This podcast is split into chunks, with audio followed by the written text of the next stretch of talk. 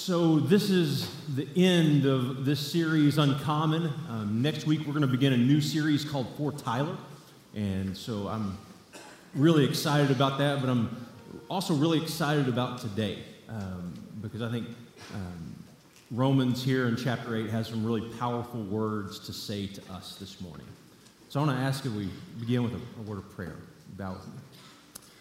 Father, today in this place, we pray and plead for your presence. Father, would your spirit fill us, fill these words, Father, and bring them to life within this church. Father, so that the world will know that you are God because of the lives that you are changing within this place. Father, start a revival. Father, move through your spirit to bring life to this world. We pray this in Jesus' name. Amen. We don't think much about our breath because it is an involuntary action. We just breathe. But I find it ironic, my watch has an app that reminds me to breathe. And it will pop up during the day on several occasions and say, breathe, as if I forgot. And most of the time, it's kind of funny because I will hit dismiss because I don't have time to stop and breathe. And in a normal day, we take about 26,000 breaths, about 20 breaths every minute. Doctors say that we should take somewhere between four and six breaths a minute. But because we live at such an incredibly fast pace, our breathing is at an incredibly rapid rate much more than it, it should be. And so the whole purpose of my watch flashing and reminding me to breathe is so that I would stop and slow down my breath.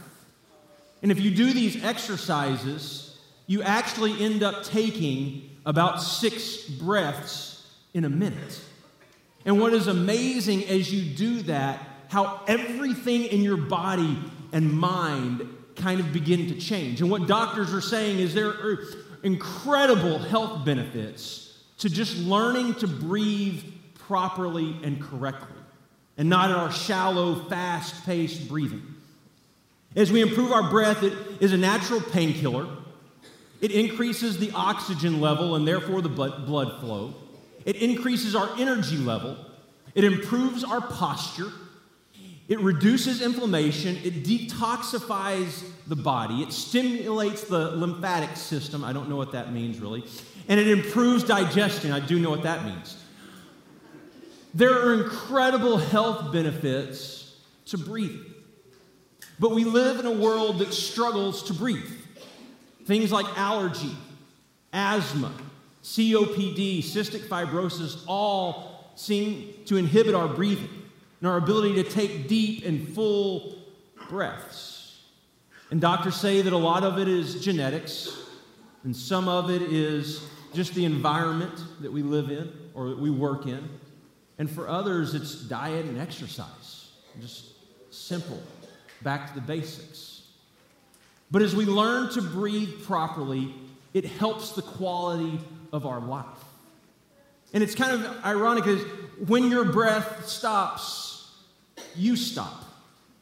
You can't exist without your breath. And think back to when you were a child, running around and playing and you fell. Do you ever have one of those moments where you fell and you landed on your back and it seemed like the breath was knocked out of you? And you're struggling to just grasp and, and when that breath finally does fill your, your body, there's this sense of relief. Because when you're struggling to find that breath, there is almost a sense of panic that takes over. And as we live in a world that struggles with breath, I think there is a, a really important sense where we struggle with our breath spiritually, where we struggle to breathe in the words of God and to breathe in His Spirit and allow Him to fill our life and give us peace. And there are moments in your life that you will point back to and say, It was that moment that took my breath away. It was that moment when the phone rang and they said they are no longer with us. It was that moment to breathe.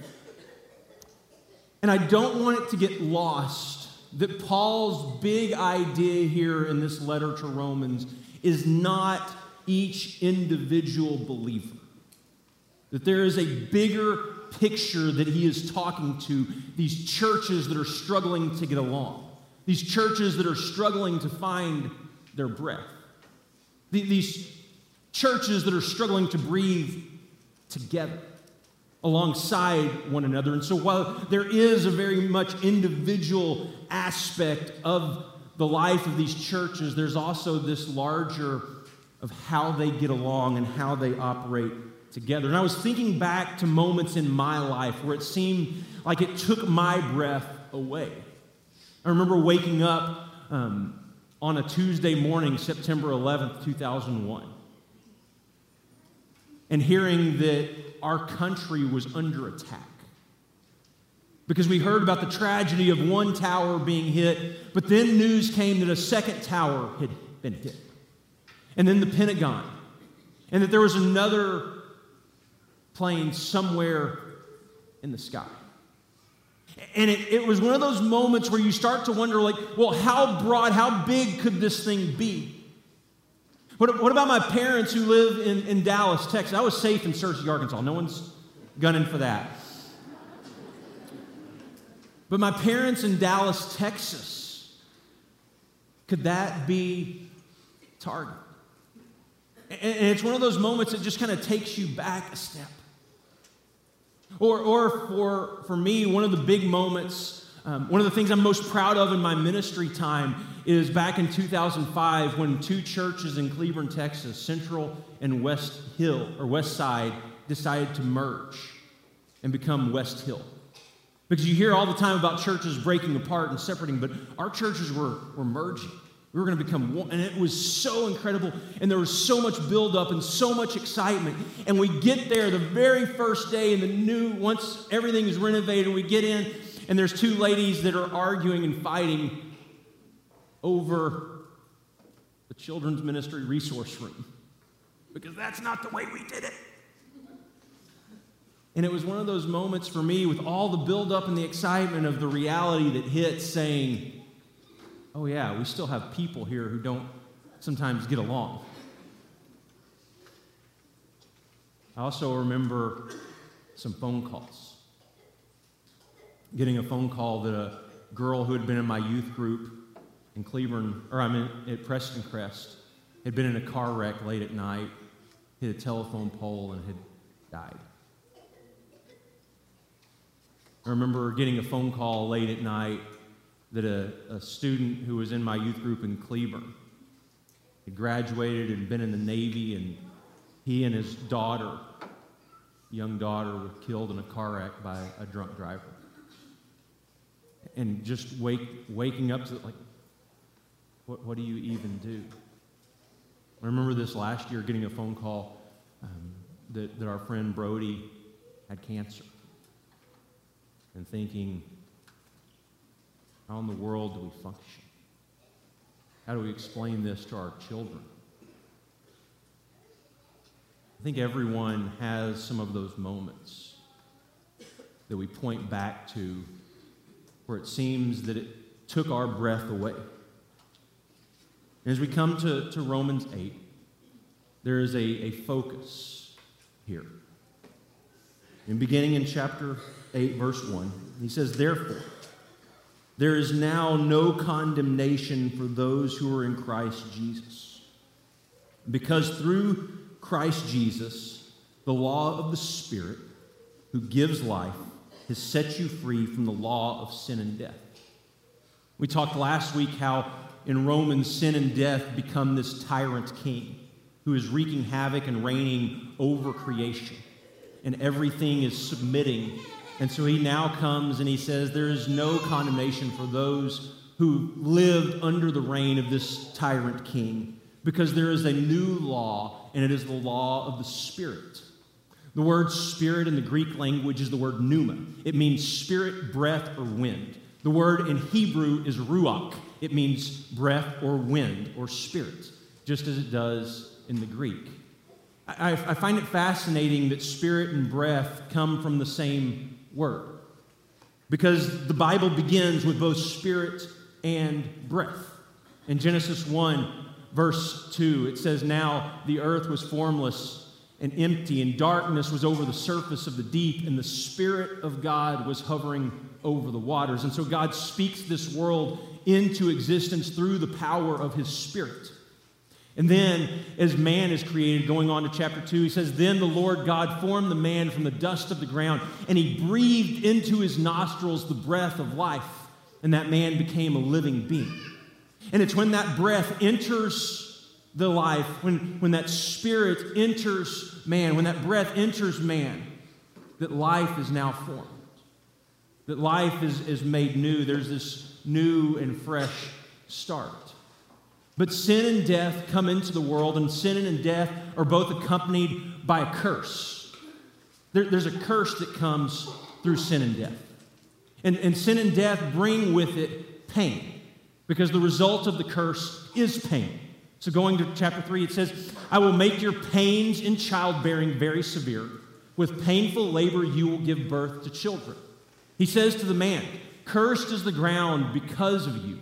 Through painful toil, you will eat food from it all of the days of your life. It will produce thorns and thistles. What do thorns and thistles produce is pain, right?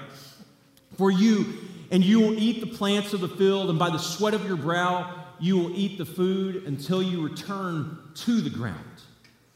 And so, with this curse brought on by sin and death is pain.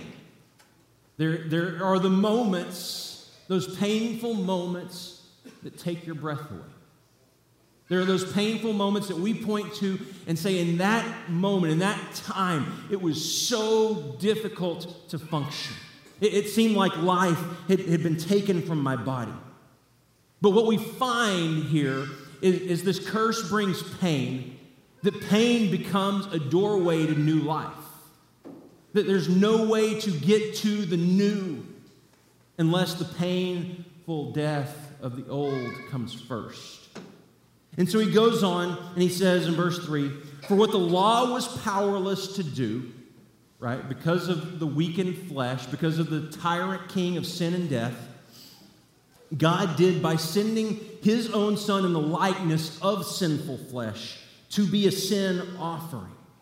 He sends his son who looks like sinful flesh but does not sin and he takes on all that sin can give, the very worst sin could possibly do, and he does not return in, in, in like kind. He does not return evil with evil.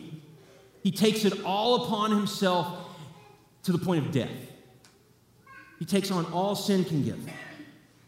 And so he so he condemns sin in the flesh. Notice, God did not condemn Jesus. He condemned sin. It's almost as if God, through Jesus, corners sin. He takes it all upon himself. He pushes it into the corner, all upon himself, and dies for it. In order that the righteous requirement of the law be fully met. Who, who met the righteous requirement of the law? It was Jesus. How did he meet it? By not responding as sin responds. He didn't submit to the tyrant king of sin and death. He, he submitted to the Spirit of God that was going to give life. Who do not live according to the flesh, but according to the Spirit. And so the Spirit, this pneuma, shows up 21 times in 38 verses here in chapter 8. It becomes a big part and one of the things that you see in this chapter is flesh is equated or synonymous with sin and death. And the Spirit is synonymous with life. And without the Spirit living within us, there is no life. So, skipping down to verse 9, he says this You, however, are not in the realm of the flesh, but you are in the realm of the Spirit, if indeed the Spirit of God lives in you. So, so remember back a few weeks, we talked about a new Adam. You have the old Adam, an old humanity, and you have a new Adam and a new humanity. You, you have death and you have life. You have the realm of the law or the realm of the flesh, you have the realm of the spirit. So, constantly throughout this book, he's trying to, to portray these two separate roads that you have the opportunity to choose. You choose life or you choose death. It's your choice. We do it every single day. We do it in our relationships, we do it in our actions, we do it in the way that we interact in this world. You have a choice to choose to live in death or to choose to live in life. So he goes on. And if anyone does not have the Spirit of Christ, they do not belong to Christ. The Spirit will live and fill your life. Going on.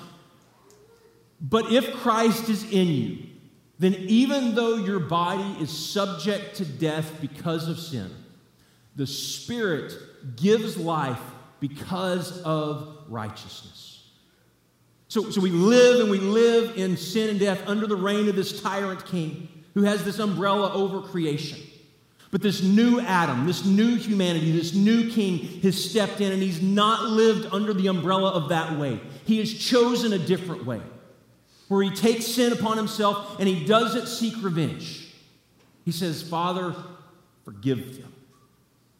And he offers this new life to move from this spirit of the flesh to the spirit of Christ. And that this spirit would fill your life. Because this spirit is a counselor. And this spirit is an advocate. And this spirit is a comforter. And this spirit wants to empower people to live life as Christ lived their life. And I, I, wonder as I read this, like, how much of my life is truly lived in step with the Spirit? Where, where, each and every day, God, I want your spirit to fill me. I want your spirit to empower me. God, I want to follow you just day by day because it seems like so much of my life is just running a fast pace, breathing as fast as I can, running out of breath, trying to do all this on my own, and just saying, God, where are you in these moments? And I wonder if it's in those moments that we slow down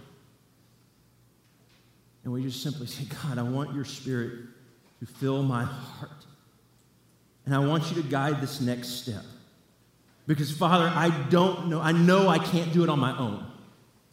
I know if you leave it up to me, I'm going to go this direction time and time again, and I'm going to think I know what I'm doing. I think I got it right, but God, it's going to lead to death time and time again. God, I want your spirit to fill me, and I want it to follow so that every step I take is filled with you. And so that I look more and more like Christ.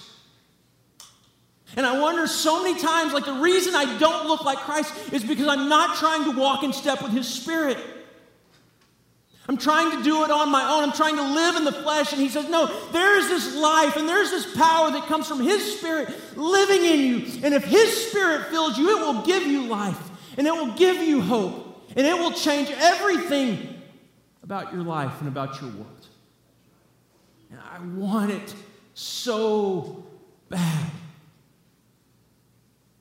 And I got to sit for about an hour this past Friday with Ron Masters. he was talking about how the Spirit of God has been at work in this whole ordeal. And how he arrives on a scene where his wife's trapped in a car. And he just starts talking about all of these people that show up and he said, I, I, just, I, don't, I don't understand how in this moment I'm able to see God at work in everything that's happening. And yet, so much of my life, I live on my own, trying to make everything work by myself. When there's this Spirit of Christ that wants to empower and raise you to live, and there's this new Adam who comes into being, he's raised up out of the dust of the ground. He, he's raised out of the dust of the ground. Goes on to say, and if the spirit of him who raised Jesus from the dead is living in you, He who raised Christ from the dead will also give life to your mortal bodies. Think, think about the power of, do, do we understand the power of that statement? The God who raised Jesus from the dead lives in you. The God who raised Jesus from the dead lives in you. God, I don't know what I'm going to do. It just doesn't, doesn't seem like everything's working out. And God, I, I don't know if I'm going to get a new job. I don't know if this relationship's going to. The same Spirit that raised Jesus from the dead lives in you and lives in me. Why do we insist on living in death and darkness when that Spirit is calling us to life and light? It goes on, therefore, brothers and sisters, we have an obligation, but it is not to the flesh to live according to it. For if you live according to the flesh, you will die. But by the Spirit, you put to death the misdeeds of the body, you will live. You, you remember the pumpkin last week? Right? We're, we're ruthlessly rooting this sin out of our life with God's Spirit helping us to call it out. And, and there's still that remnant there to that tyrant king, that, that remnant, that belonging that we had. But the Spirit is giving us life and it's helping us to see. And we're called righteous not because we've got it all fixed, not because we've got it all cleaned out, but because He has called us righteous. And by His Spirit, He has filled our life and come alongside of us. The same power lives within you. But you must know this death always precedes resurrection. Right? The result of sin and death is pain. The, the re- result is this curse. Death always precedes resurrection. And with it come pain and hurt and these moments that seem to take our breath away. Several years ago, um, if you know much about me, I like to run. Um, I haven't been running a lot lately because of some injuries, but I'm hoping to start back soon. But in 2017, I ran uh, the Fresh 15, and it was my best time ever for the Fresh 15 as far as timing wise, like trying to run a race. And if you know anything about this race, it's a nine mile course, and the last basically mile and a half are two major, major hills. They're, they're really tough. Um, and it, it's the point of the race where you're just kind of wanting to quit and be done and walk, and you come up to these two hills. And so I get to this point, and this was the last, this was the last hill, um, about 500 yards from the finish line. And I had made it up, and the, the photographer picked the perfect time to catch the, the pain. because I, I was hurting, like at this point of the race. And so some, some of my friends um, at church got a hold of this and decided to give some captions to this. If you can't read, says still shorter than my sermons.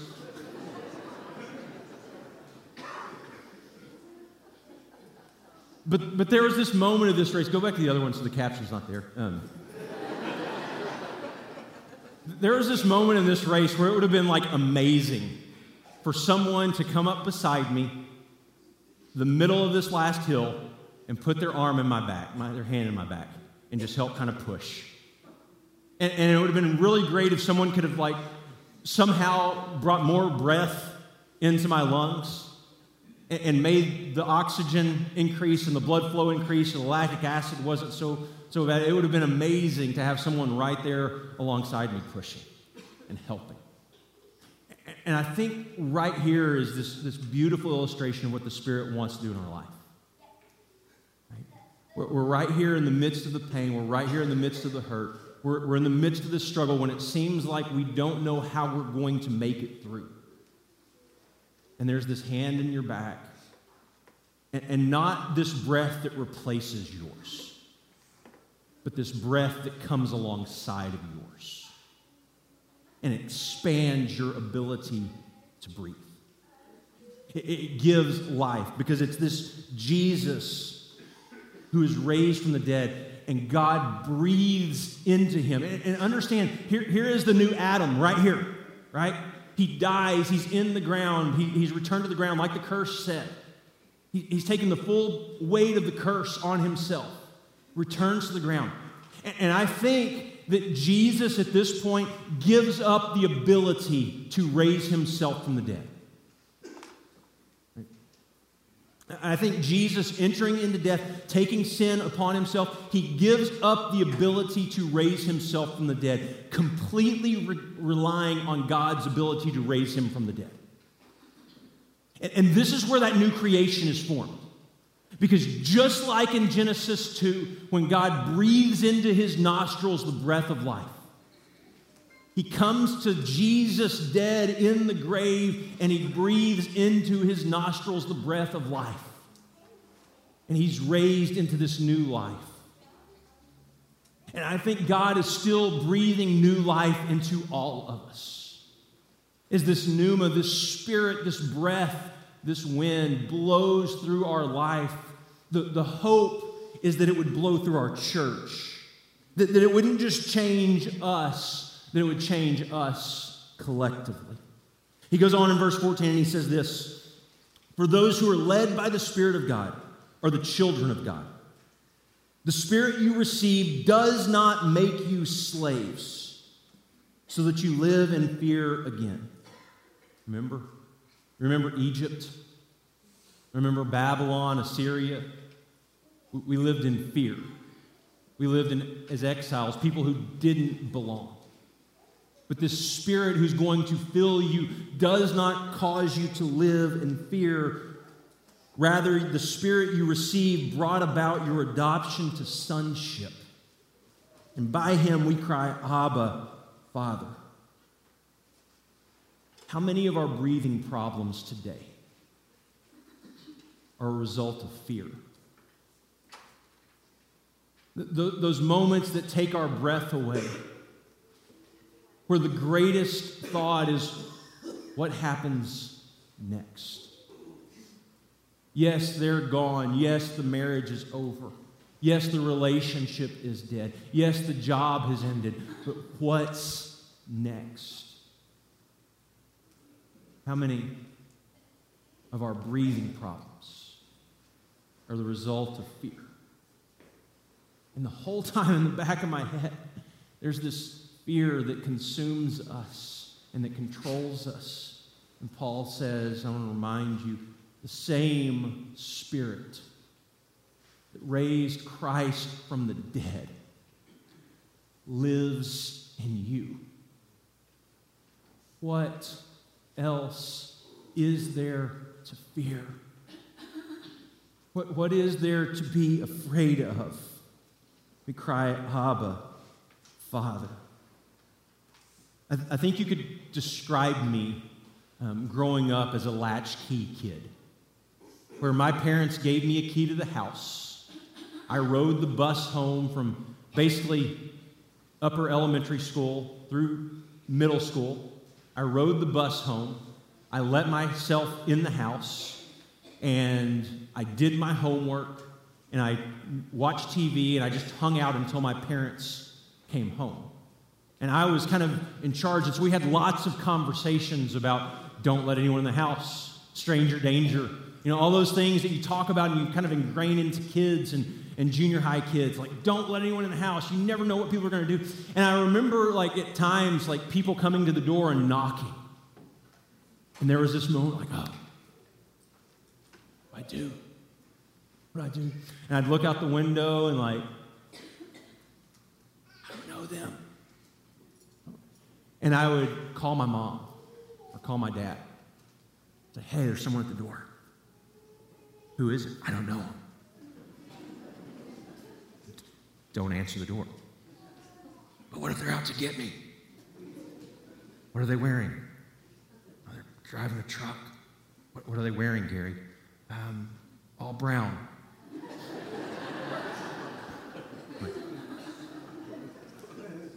Gary, it's the UPS man. No, it's not. Gary, you're 19 years old. Stop doing this.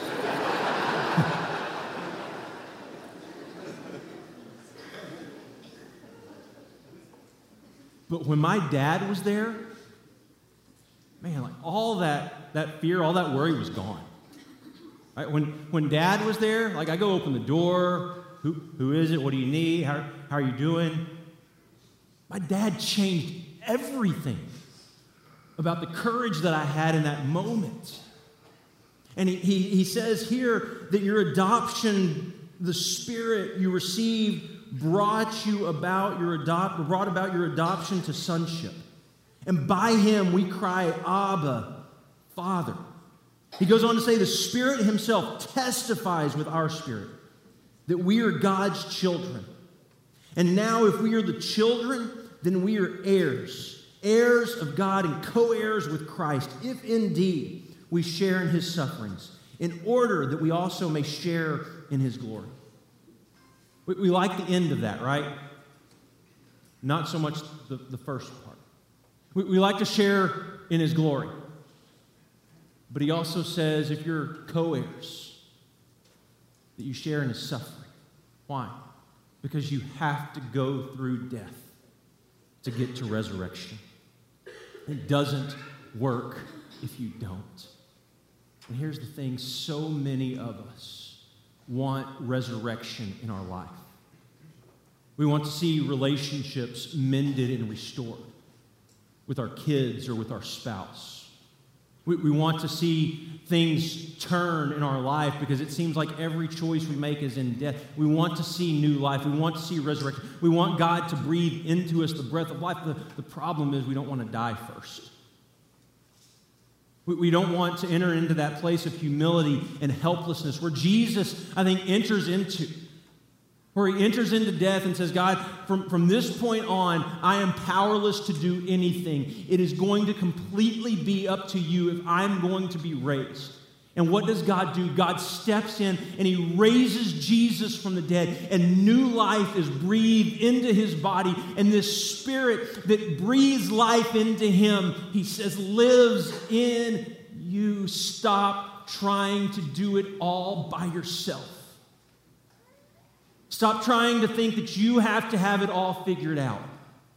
Stop trying to think that you have to have all the answers and that you and your power have to live a perfect life because you don't. What you do have to do is learn to breathe again. Learning to breathe in the Word of God and the power and the Spirit of God so that every single step we take is with Him. God, I need your strength for today to take this step because so many of us are worried about the future.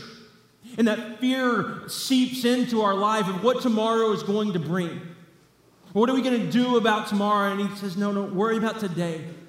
Walk today in step with the Spirit of God. And God, help me to love people the way you love people. And help me to forgive people the way you forgive. And help me today to treat and love my neighbor as myself. And help me to pour my whole body and soul and spirit into loving God and loving this world and loving this community. And God, anything in me that you see that you don't like, Father, help me to root it out.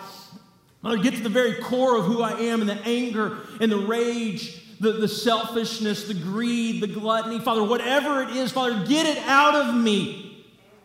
And Father, breathe your spirit into me to give life because what Paul's hope is, is that the Spirit of God would fill each and every person in this place so that it would change this place. It was never about you to begin with. It was never about the individual believers in Rome.